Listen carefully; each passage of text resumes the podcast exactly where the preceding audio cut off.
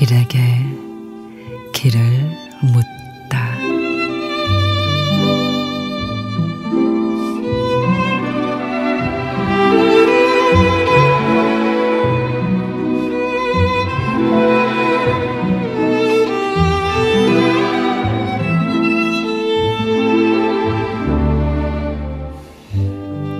삼백여 개의 물음을 깨쳐도 내 손에 남아있는 것은 흔들리는 별빛 한 조각뿐입니다.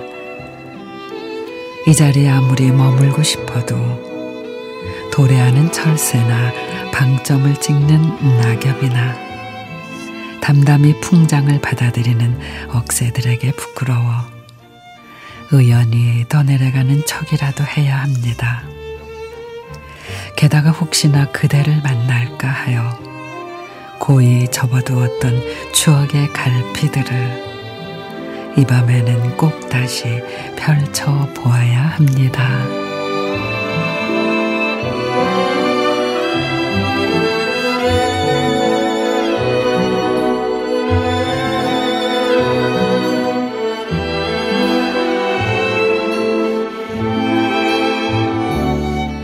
이명준 시인의 10월의 마지막 밤에 이맘때면은 옛사랑도 소환하고 남은 달력 두 장을 바라보며 푸념도 하고 단풍 따라 바람 따라 마음 유랑의 길도 나서고 그렇게 추억의 한 페이지를 열고선 한껏 가을을 타야 했을 테지요.